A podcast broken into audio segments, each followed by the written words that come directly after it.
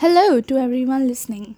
Have you ever wondered what it would feel like to explore nature on a dark night bathed in the moonlight?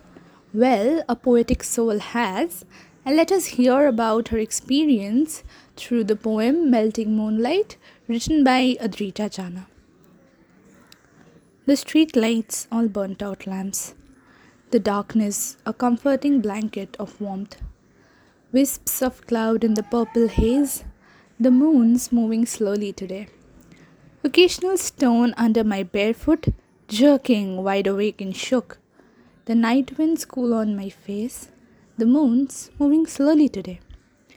The flickers go out one by one, swaying trees in no hurry to run. A lone bird lets go of prey. The moon's moving slowly today.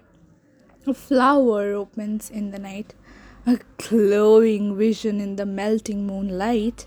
The stars blinking slow in a daze. The moon's moving slowly today. The stories of a gnarled old tree, lighted up by a young light bee, ray of hope in the dark fray.